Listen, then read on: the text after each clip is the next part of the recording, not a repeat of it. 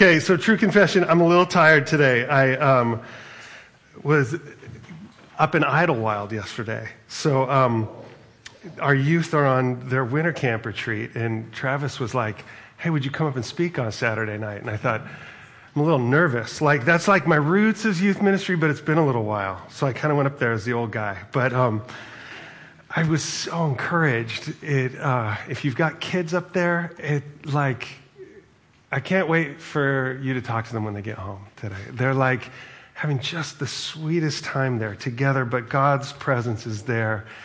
And like nothing gives me more joy than being able to like observe what God is doing. And um, it's just such a gift to our church, such a gift to all of us. And so grateful for Travis, so grateful for Chad and what he kind of laid down there. Um, fun to talk to a bunch of kids. And I, was just thinking we had done a spiritual direction training here at the church, and um, part of that training on the front end is just everybody having a chance to share their story. And I was sharing with the kids last night. Everybody had eight minutes at this to share, not the kids, but at this training. Everybody had eight minutes, and everybody spent about six of the eight talking about the first two decades of their life. Think about that. When we talk about our story, who we are, who we've been formed to be, our relationship with God and all that that entails. So much of that journey is shaped in this like really young stage of our life. And how God so lovingly comes in and starts showing us things about who we are that we end up like unpacking for the rest of our lives. It's just a profound thing. But to say like for these kids, like you're not waiting for like the real thing to start. You're like in it. And these things of God connecting with them there, I'm like, you'll remember this the rest of your lives. As I think back on my own life, I remember those things. And I thought I just wanted to share that on the front end as a reminder. And we're talking about when we want more of God, right? That it's this graciousness and comfort that comes right in to this moment. I was sharing with them that I feel like my call to ministry happened when I was 13 years old in seventh grade, and it happened at a time of loneliness, and it happened through that verse that Greg read this morning.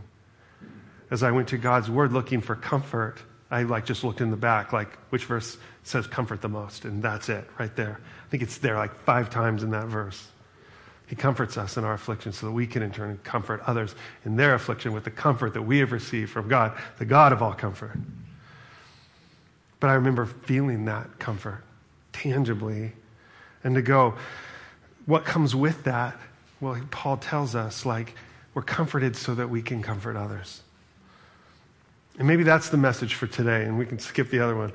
Um, but, or maybe that's the undergirding of all the messages, right? We want more of God. Why? Because His love comes in and transforms us and pours out of us. And that's the simple physics of the kingdom of God right there. Um, our message is, is going to be, we're going to have to dig a little bit to find it because it comes in what was like a very controversial issue that we're going to address today. Um, and I just want to warn you about that on the front end. This was like highly divisive. So I'm not so worried about that for us today because uh, the topic is meat sacrificed to idols. Does anybody like lose sleep over that? Either way, how many of you are like, yes, meat sacrificed to idols, and how many of you are like, no? You're probably like, don't really have an opinion, right? But as it turns out, this issue was splitting the early church as the, the gospel was going forward, it was encountering all kinds of pagan religion and cultures. And this issue kept coming up again and again because meat sacrificed to idols was cheaper, right? It was an economic thing. And come on, it's just meat, right? Except that there were others that were like deeply offended by this. And you have Paul and James, these early church leaders, really trying to manage the church through this. And I'm so relieved to have this because it just feels so human. And in many ways, it just feels like the world that we live in today. I, uh, we had the young adults at our house this last week, and I just said, like on the front end, let's just go ahead and share. Why don't we say, tell everybody our name, and at this point, like who you plan on voting for in November? and everybody's eyes are like, mm, right? And I was just kidding. We didn't actually share that. But, but to go, it's funny what lies, like the anxiety that lies right beneath the surface. And an issue that really Politically, you think about splits the church, and not for any really theological reasons, that it triggers instead more cultural things within us, but deeper than that, more emotional things. And what we see is Paul going deeper and deeper underneath to get to the heart and to go, here's how the church behaves. The opportunity for us is that we would present the gospel in the midst of a divided world. And that when we do it, it's a word that draws hearts together around a greater truth. So let me read our passage today 1 Corinthians chapter 8, 1 through 13. Paul says, Now, about food sacrificed to idols, we know that we all have knowledge. Knowledge puffs up, but love builds up. If anyone thinks he knows anything, he does not yet know it as he ought to know it. But if anyone loves God, he is known by him. Those first three verses, I think, are so good. And probably the, the heart of everything is in those, but he's going to go on to sort of extrapolate this practically. He says, About eating food sacrificed to idols, then. We know that an idol is nothing in the world, and that there is no God but one. He's saying, We know this, right? All of us know this. For even if there are so called gods, whether in heaven or on earth, as there are many gods and many lords, yet for us there is one God, the Father. All things are from him, and we exist for him.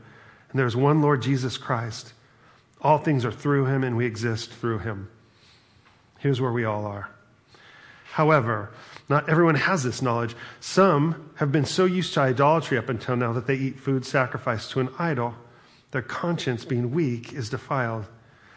Food will not bring us close to God. We're not worse off if we don't eat, and we're not better if we do eat. But be careful that this right of yours in no way becomes a stumbling block to the weak. For if someone sees you, the one who has knowledge, dining in an idol's temple, won't his weak conscience be encouraged to eat food offered to idols? So the weak person, the brother or sister for whom Christ died, is ruined by your knowledge.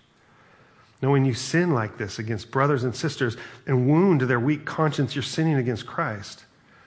Therefore, if food causes my brother or sister to fall, I will never again eat meat, so that I won't cause my brother or sister to fall. The word of the Lord.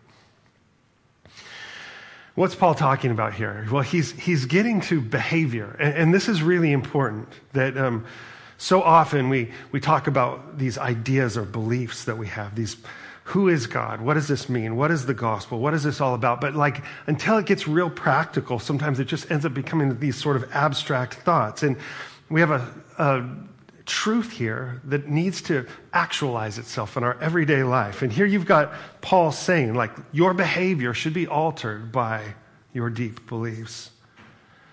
And, and when we think about this idea of like a hot button issue, like meat sacrifice to idols. We can today just sort of fill in the blank with whatever issue we would. And so often, what we want to know is well, what is right? What is wrong? What is truth? What is falsehood? What is black? And what is white? But oftentimes, when our application of this truth becomes practical, we realize that life is much more nuanced than this, isn't it? Complexity, I like how, like in Proverbs, you, you feel the tension there, right? It's saying, don't rebuke a fool, but you got to rebuke a fool. You're like, okay, how's that helpful? Well, there's tension in this wisdom, discernment, making sure that we keep the main thing the main thing. I didn't use this in the first service, but I'll, I'll offer it to you as a bonus in the second. That, um, a, a, quote that I often quote by uh, Oliver Wendell Holmes, where he talks about the simplicity on this side of complexity. Remember this one? He's like, the simplicity on this side of complexity, I couldn't give a fig. But for the simplicity on the other side of complexity, for that I would give my life. That so often in the application of this truth, we get lost in the complexity. We end up making a mess of things. We end up getting off track. And this is what Paul is saying that you can, in the complexity of meat sacrifice to idols, you can make a huge blunder, which to, is to offend your brother or sister. That ultimately, in the end, you can do something, quote, right, and at the same time get something deeply wrong. And this issue of behavior for Paul, he's saying, is everything. That really, when in the end, this litmus test is about our compassion. That once we lose compassion, we've lost it all. Now, I, I, told you that I, I love how the early church, we see them grappling with some complexities. And this, the truth is that the gospel upended a lot of things. Jesus' resurrection and all that it implied, it, it created so much change that the church was struggling. First, it was Peter. Remember, Peter comes back and he's like, Guess what? God told me that Gentiles can just come in as they are, that we can have meals together, that we can sit at the same table, we can invite Gentiles into our homes. And everybody's like, what? No, like there are rules here, Peter. But it was Peter after all, and Peter came with this revelation. And so the church started shifting its culture around that fact. And then followed up by Paul coming in and saying this issue of this surgical procedure, circumcision, that we require of all converts. They get to they get a pass on that as well. And you see the church like going, wait, wait, what can we count on, right? Like too much is changing. And Paul's going to say, yeah, also these dietary laws, we can shift on that. And as it turns out, meat sacrifice to idols, that's not a big deal. And James, Jesus' brother, is kind of the, the head of the church at this point, And he's like, whoa, okay, that's it. I'm going to give you the dietary laws. I'm going to give you circumcision. We'll allow Gentiles in, but we're not budging on meat sacrificed to idols. And this is what I love as Paul goes, all right, I can live with that at least for a time. He like tables it, right? And you go, oh, why? Is that, is that wishy washy? Should Paul have stood his ground there? And I think, in a sense, he's going, no, no, no. I'm like coming to the edge of James's capacity for change. I've heard leadership described as disappointing people at a rate that they can comprehend. That's so good. Ron Heifetz says that. He's like this Harvard guy, and he's so great. But the change is disappointing. It's hard. It like upends us, right? That we, we like, wait, what can we depend on? I've, I've heard it said that we can question 5% of our beliefs at any one time. No more than that, right? We start getting like worried, anxious. And so Paul backs off on this issue, and then James is going to send Paul out and Barnabas and a couple guys to, to, with a letter just making this clear. And Paul delivers it. And I, I love this part of him. And the letter goes like this. We have it transcribed, so I'm just going to read it for you. This is in Acts 15. They write, Greetings. Since we've heard that some, without our authorization, went out from us and troubled you with their words and unsettled your hearts, we've unanimously decided to select men and send them to you along with our dearly loved Barnabas and Paul, who've risked their lives for the name of our Lord Jesus Christ. Therefore, we've sent Judas and Silas, who will personally report the same things by word of mouth. Like there's consensus here, we're on the same page. For it was the Holy Spirit's decision and ours not to place further burdens on you beyond these requirements that you abstain from food offered to idols, from blood, from eating anything that's been strangled, and from sexual immorality. You'll do well if you keep yourselves from these things. Farewell. Love, James.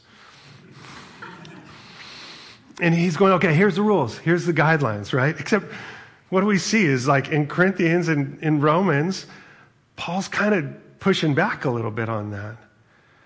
And I think that he's let some time go by, that those issues are relevant issues. But why is he withholding that for a season? Is it just being strategic? And I think no, what it is is he's being compassionate. He's looking at James and seeing that underneath all of this, there's what Paul is going to call weakness, an area of, let's just say, fragility in James. We might call it a sensitivity. That his conscience is tender with that thing. And Paul respects that, and he responds, making sure that compassion remains the thing at all times. And later in Corinthians, he's going to get at this idea in the probably most familiar passage in all of Scripture in 1 Corinthians 13, but I want to read it because it just gets to me at the essence of what is going on within Paul. And he says, If I speak human or angelic tongues, but do not have love, I'm a noisy gong or a clanging cymbal. If I have the gift of prophecy and understand all mysteries and all knowledge, and if I have all faith so I can move mountains, but do not have love, I'm nothing. And if I give away all my possessions, and if I give over my body in order to boast, but do not have love, I gain nothing. Love is patient. Love is kind. Love does not envy, is not boastful, is not arrogant, is not rude, It's not self seeking, is not irritable, does not keep a record of wrongs. Love finds no joy in unrighteousness, but rejoices in the truth. It bears all things, believes all things, hopes all things, endures all things. Love never ends. Love is the simplicity on the other side of complexity. And it's as simple as this it's patient, it's kind. Paul's going to refer to love in what we would call in philosophy the sine qua non, without which nothing. That if you've lost love, it doesn't matter what comes next, it's going to be off. It's going to be noise. It's going to cause chaos. It doesn't matter how true it is if you say it without compassion. It does damage, it causes confusion. That once we've lost love, we should shut up, is what we should do. When that goes away, that should be a huge warning sign. Hold back.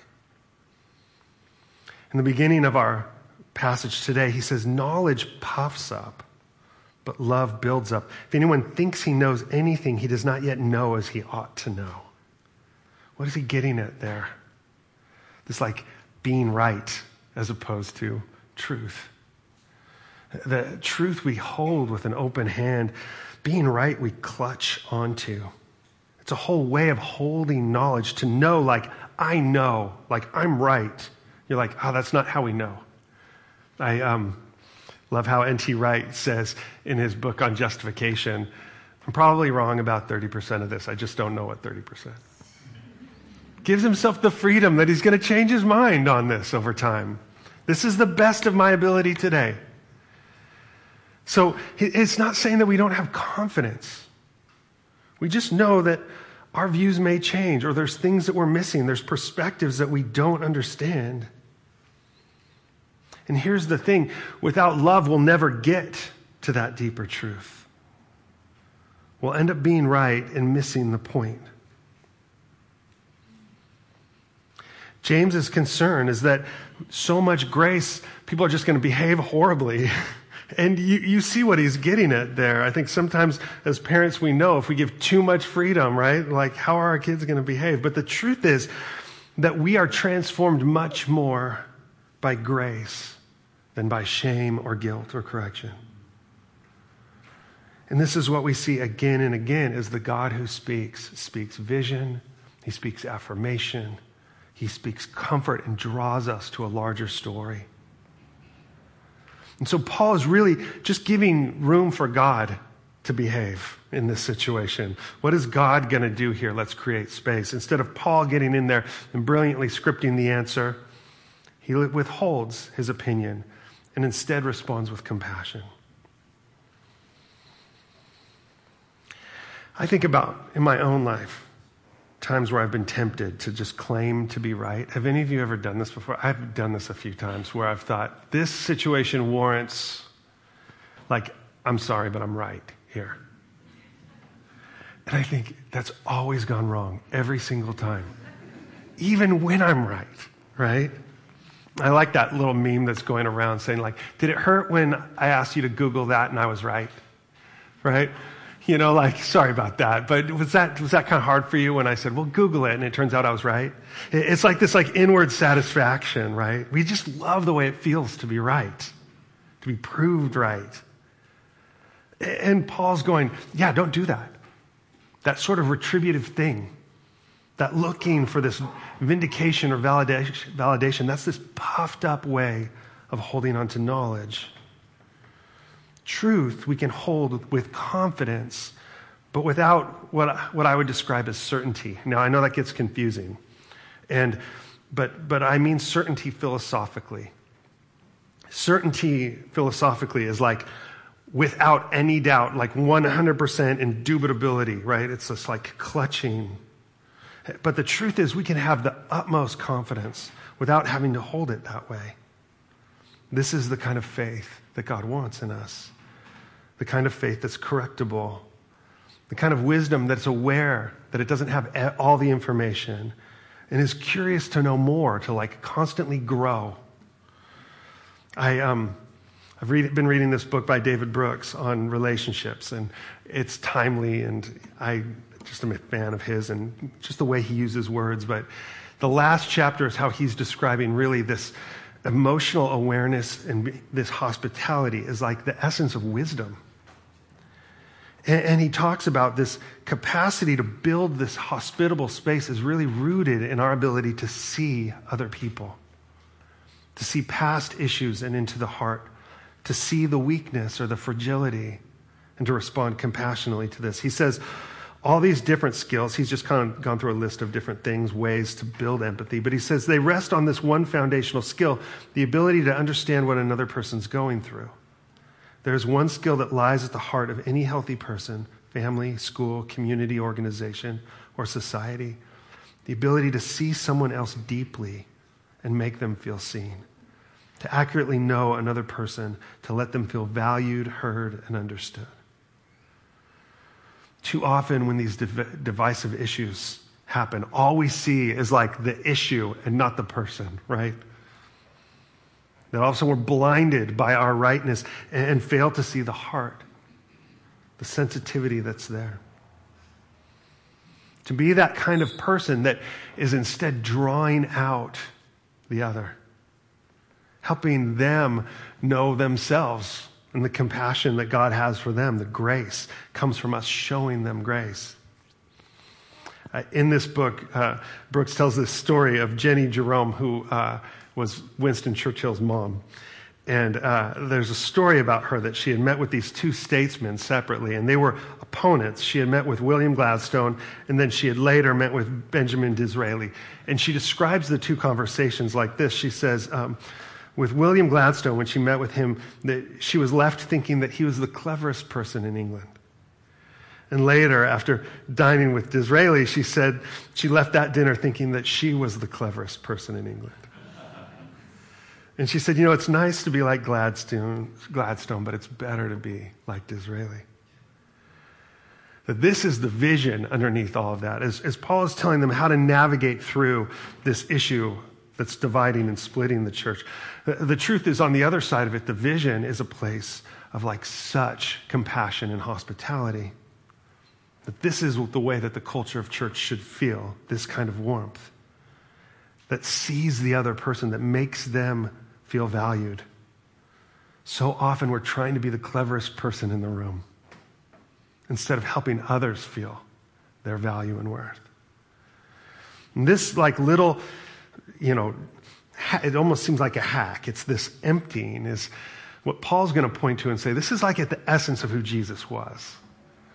Jesus came in humility and emptied himself.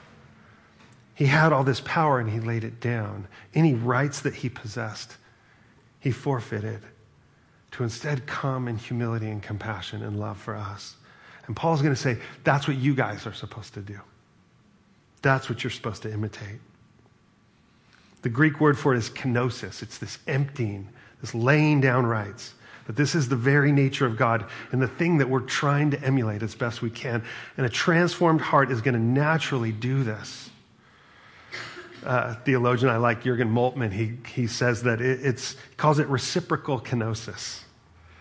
That when we're loving each other like the church is meant to love each other, it's constantly deferring and laying down its rights for the sake of others. And this idea, this kenosis, Paul is going to say this is the very essence of who God is. In fact, the term that they came up with, perichoresis, was a term to describe God's heart, that it's this plurality of submission to each other, constant love existing within the very heart of God Himself. And I love how perichoresis becomes uh, kind of the, the root word for choreography. They would describe that what's happening in God's heart is like a dance of love, of surrender, a constant giving of compassion and receiving only to give only to receive, only to give. This sort of circularity, there's a, there's a fluidity to this love. It's costly. It requires us to lay down rights, and yet at the same time, what we give is so much richer. Paul doesn't, you know, like drop this issue of meat. He doesn't say that it doesn't matter. It does, and so do the issues that we care about. It's not saying that the things that divide us are irrelevant. It's just saying that there are greater things that hold all of that intact, that keep us close. We're not letting these things splinter us, but instead we're living in light of these greater truths.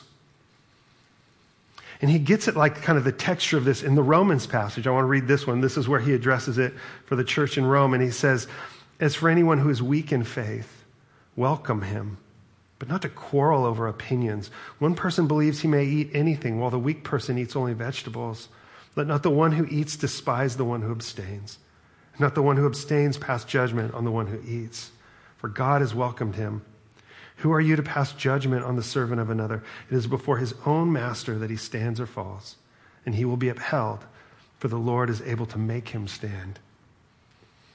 I love this. Paul's like, we don't make these people stand. God is doing this. God is lifting people up. What do I do? I don't pass judgment, and I don't despise. And it's kind of like the, the sentiment on either side and why this is so difficult. Both sides feel sort of superior to the other, one in its freedom, the other in its conviction. And they look at each other with either judgment or disdain, sometimes both. Man, when those things go off, those are major warning lights. When we see judgment and disdain all of a sudden coming out, it's a clear indicator that we've lost our love. That's noise. And so, this reminder to them like, God is at work. It is God who is the one that lifts us up. The rest of us instead are just responding with compassion and grace. And it's, it's our responsibility. Paul's later going to go on and tell them this very thing that, that it's on you to care for the weaker brothers or sisters. And part of this reality is that because all of us are strong in areas and weak in other areas, aren't we? All of us are more sensitive when it comes to certain matters and less on others. I was uh, thinking of this just because I'm going to Vegas this next Friday to uh, get to go see U2, yay! Um, but uh, I've got a friend who's like, "Let's get there early and gamble," and I'm like, "You can do that," but it, like holds no interest to me. And I don't say that with any sort of superiority. Like gambling just stresses me out. Those of you that are like love it, I can appreciate like I get the idea, but it just doesn't. No thanks, right? I just don't want to do it. And it, it, it, probably is, there's probably something in there that's like more of a sensitivity that I have towards that, and then other things that don't faze me, right? I'll try to be a stronger brother for my friend that I'm going with. Like, hey, you know, maybe that's enough. No. Anyway, but my point is, I say that without any pride. It's just like it just doesn't hit me that way. And I get that others it does, but we all have our thing. The truth is, so did Paul. Paul had his areas of weakness.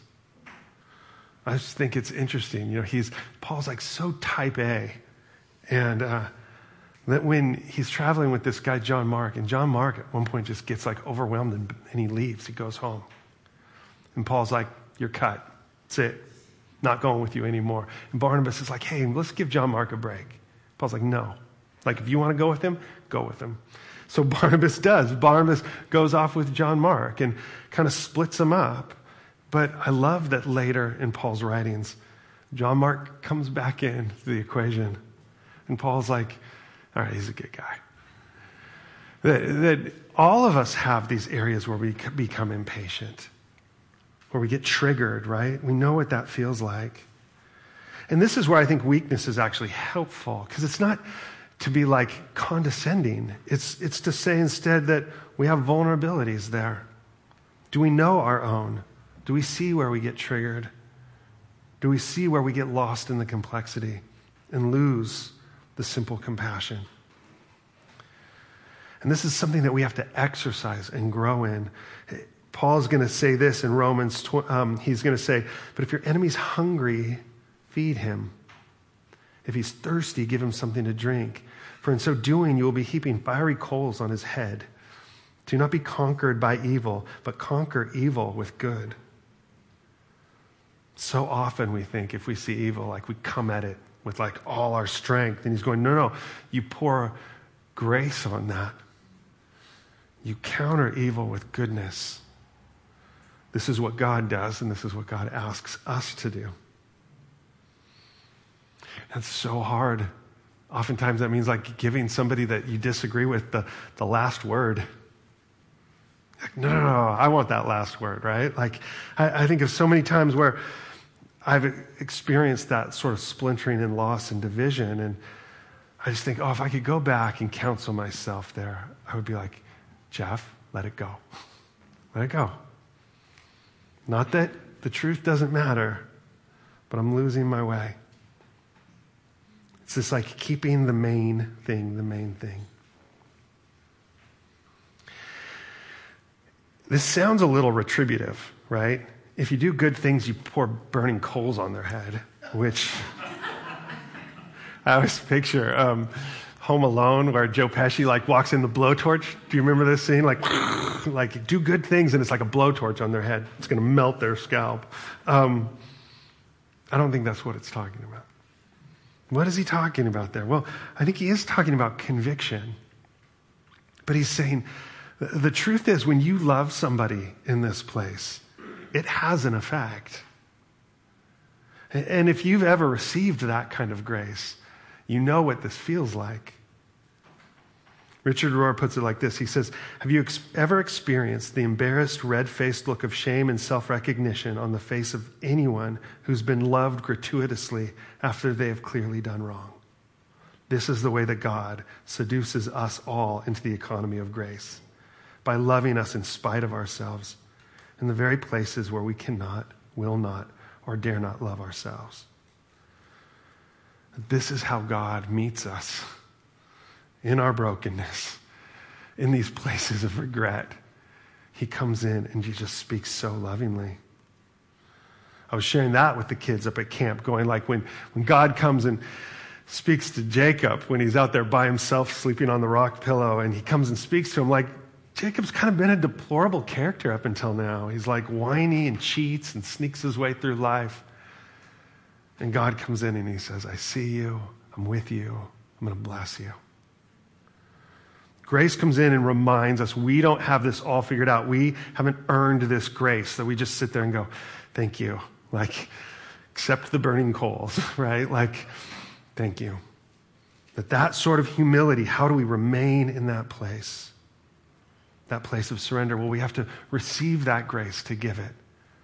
We have to experience that love to understand how we could respond in such a way. And our ego doesn't want that grace, right? It pushes back and it's like, no, no, no, I want to prove my value. I want to prove my worth. I want to hide my weakness and just show strength. I've got this all figured out. And that's just not the truth. All of us have need for grace. None has, have earned it, lest any of us should boast. So Rohr, he, he describes it like this, and I found this really helpful. He said that our natural assumption, how this works, transformation or whatever, is sin is met with consequence or punishment, which leads to repentance, like, shoot, I'm sorry, which then leads to transformation. And he's like, this actually, this, is, this isn't how it works. The truth is that sin is met with unconditional love, which creates transformation which leads to repentance. As you think of this person standing, right, it's, it's this love and affirmation that causes us to rise and to grow. Yes, we grow. Yes, we change. But it's this grace and vision that God uses to pull us there. And so we as Christians get to practice this. And I think it's so simple in some ways. Just being patient and kind, drawing other people out being curious about what's going on under the surface. I um, quoted from Ted Lasso, which, I, like in this regard, I can't help but, and it's season one, so if you haven't seen it, I'm going to spoil it, but you've had enough time by now. So, um, but there's this wonderful moment of retribution where Ted beats Rupert, who's the evil character, right? He's like Darth Vader in there. Ted beats him at darts. And he does it kind of on behalf of um, Rebecca, his boss. And she, like Rupert's her ex husband, he's just horrible. He's just kind of this evil guy to her. And Ted goes in, and in this kind of Princess Bride moment, like, oh, I'm not left handed, like beats Rupert at his own game. But, and he's saying to him at this one point, he starts quoting, you know, and he's like, you know, I read this quote when I was, you know, with my kid that said, be curious, not judgmental. And he's kind of saying, you know, a curious person might ask, like, do you play a lot of darts, Ted? To which I would say, yes, as a matter of fact, right? It's just such a lovely way. I mean, he says, every Sunday with my dad until he passed away when I was 16. And this is what I want to point out in sharing this that um, it feels so good. Like the place goes crazy when Ted wins, Rupert's put in his place. Haha, retribution, right? Coals on Rupert's head. But really, the coals are put on Rebecca's head because Rebecca is undermining Ted and trying to just really take and make a fool out of him. And Ted does this thing so lovingly on her behalf. But then she also hears his story that his father died when he was young and gets this like window into his heart. And you see this look of softness come over Rebecca. And what's so great, the reason I love this show is I think it, it shows forgiveness in a way that sometimes we, we don't understand. We don't, we, we comprehend that God does love us this way, but we don't behave this way. And I think the most powerful thing in the whole show is when, when T- Rebecca finally comes and confesses, right, that this, these coals finally burn so much that she just comes in and dumps it all out on Ted. This is what I've done to you. And he goes, It's okay, I forgive you. And you're like, That's it? Right? Isn't this supposed to be more drawn out? Like, isn't he going to make her suffer for this? She's like, Look, you can go to the press, you can do whatever you want. And he's like, No, divorce is hard. And you go, Wow, sometimes this simplicity is just that simple. Our ego gets in the way of all that. We want justice, we want retribution. And Paul's going, like, this is not what we do. This is not what God does. He says, Do you despise the riches of his kindness, restraint, and patience, not recognizing that God's kindness is intended to lead you to repentance? And our kindness, our grace, our ability to hold people with compassion, to not fill that space with our own needs, but instead to just lovingly draw other people out, transforms people's hearts. It's transformed my own heart when people have extended that grace to me. When we talk about our church, we talk about this being a, a place where it's a safe space to heal and a brave space to grow. It really is my hope. But that this is done by the receiving of this hospitality of God displayed in our hearts. I like how Henri Nouwen, he, he kind of contrasts these two things and just goes, look, we live in a world of hostility. Everything, all relationships, all the like vying for attention, all this stuff is like this competition over space. But that church and really ultimately our hearts are to be a place of deep hospitality. That the division has been instead met with peace and our response is generous. Now it says hospitality means primarily the creation of free space where the stranger can enter and become a friend instead of an enemy. Hospitality is not to change people, but to offer them space where change can take place. It's not to bring men and women over to our side, but to offer freedom, not disturbed by dividing lines. We never take on the role of judge. We always allow Jesus to sit on that throne. We create space where people are able to come in and encounter his grace. And when I think about this for us, I just go, I, am going to keep speaking that into us because you go, this is what we want to be. A place that doesn't get lost in the weeds. It's able to stay in this transcendent world of God's kingdom to remain in that place of compassion, that sine qua non, without which we've lost everything, to respond to those who disagree with patience and kindness. Because the division's going to get louder. I think you probably all realize that, right? Like these next few months are going to be rough. But how do we as a church lean into that division in a way that brings people together? Here's my questions for you. And the first is this How aware are you of where you're weak? Think of what triggers you. I just, here's my confession. I hate to be, t- I, be told by others what I believe or to be misunderstood. Oh my gosh, like when that, when I'm in a conversation like that, I like can't stop, right? I see my vulnerability there. And my question is, have you sat with God in that place of vulnerability? Am I letting God meet that need that I'm constantly expecting others to? What I'm trying to prove, my value, my worth.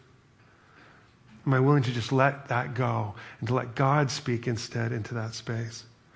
Number two, think of a relationship that feels strained by divided opinions or beliefs. I'm trusting we probably all have at least one. Probably most of us have about 12. How have you judged that or viewed it with disdain? How might you reframe it through the lens of the other's best intent? To be curious what's behind all of that? What's the vulnerability? What's the wound? What's the thing that they're carrying?